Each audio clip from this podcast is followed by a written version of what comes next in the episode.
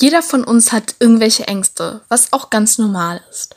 Bei mir ist es zum Beispiel die Angst vor Höhe, Achterbahn, vor anderen Leuten zu reden oder die Angst davor, Blut zu sehen. Aber was ist Angst überhaupt? Und diese Frage geht es in diesem Kurzerklärt-Podcast. Ich bin Salon 5 Reporterin Melina und wünsche euch viel Spaß beim Zuhören.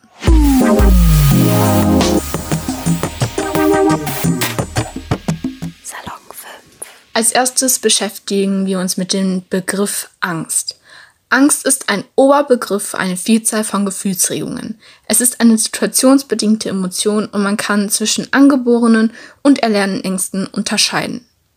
Es gibt auch ein Angstspektrum, das von einfachen Unsicherheiten wie Scheu, Zaghaftigkeit oder Beklommenheit bis hin zu Zwängen wie zum Beispiel Esszwang oder Reinigungszwang und Furchtformen wie Verletzungsfurcht oder Berührungsfurcht führt. Aber wie entsteht eigentlich Angst? Dazu habe ich im Internet recherchiert und rausgekommen ist, dass Angst so wie vieles im Gehirn entsteht. Im Gehirn gibt es die Amygdala. Das ist so ziemlich in der Mitte unseres Gehirns und ist ein Teil des limbischen Systems. Sie spielt eine große Rolle bei Verarbeitung von Emotionen und ist auch dafür da, Gefahrensituationen zu erkennen und abzuschätzen.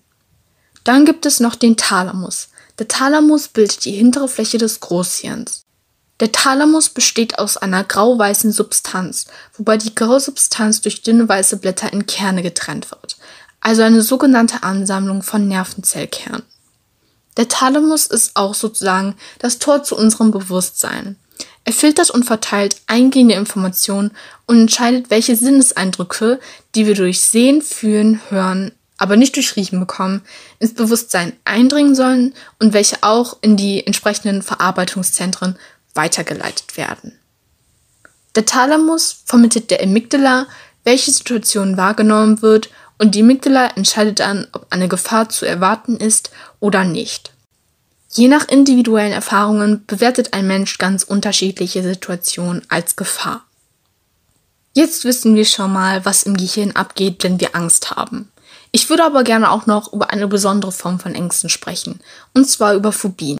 Das sind unangemessen starke Ängste vor bestimmten Situationen oder Objekten.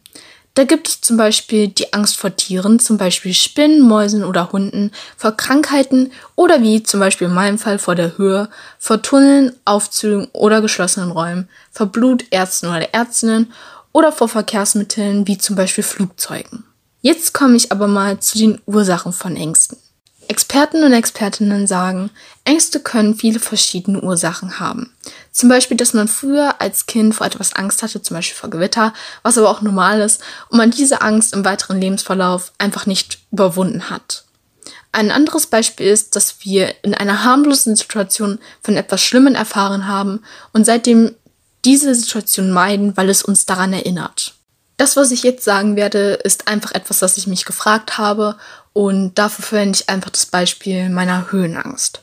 Und zwar finde ich es komisch, wenn ich zum Beispiel auf einer hohen Plattform stehe und dann spüre ich automatisch diese Angst vor etwas, weiß aber eigentlich gar nicht mal genau, wovor oder warum ich Angst habe. Ich weiß einfach nicht, ob es an der Höhe selbst liegt oder ob ich zum Beispiel auch Angst davor habe, runterzufallen. Und das ist halt etwas, was ich mich gefragt habe, wie man eigentlich vor etwas Angst haben kann, obwohl man gar nicht genau weiß, wovor man eigentlich Angst hat. Aber Angst ist auch grundsätzlich nicht etwas Schlechtes. Angst kann in manchen Situationen auch ganz gut sein, weil es uns Verleichtsinn bewahrt und uns auch vorsichtiger und aufmerksamer macht. So denke ich auch, dass man sich auch gut auf dieses Gefühl verlassen kann, weil selbst wenn wir nicht in eine Gefahrensituation kommen würden, es uns vor möglichen Risiken schützt. Ich finde, das ist auch eigentlich ein ganz guter Schlussgedanke. Wir sollten einfach keine Angst davor haben, Angst zu haben. Das war's dann mit dem Podcast. Ich hoffe, es hat euch gefallen. Danke fürs Zuhören. Bis zum nächsten Mal.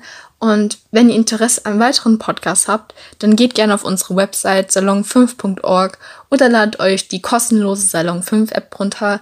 Da gibt es nämlich auch noch mehr Podcasts. Ansonsten könnt ihr uns auch gerne auf Instagram folgen, dann verpasst ihr nämlich auch nichts mehr. Da heißen wir Salon5 unterstrich. Dann würde ich mich jetzt noch einmal fürs Zuhören bedanken und ja, tschüss.